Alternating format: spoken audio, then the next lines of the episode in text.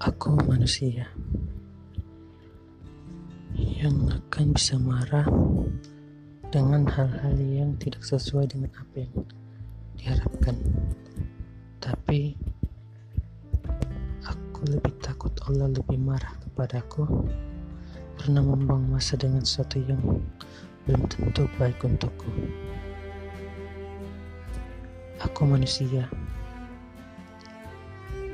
yang kadangkala akan sombong dengan segala sesuatu yang aku miliki.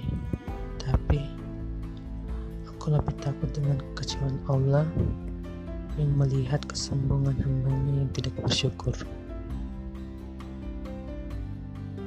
Aku manusia yang merasa iri kepada orang lain karena kekayaan, kebahagiaan, maupun cinta tapi aku takut kehilangan cinta Allah karena kedengkian yang menyeliputiku.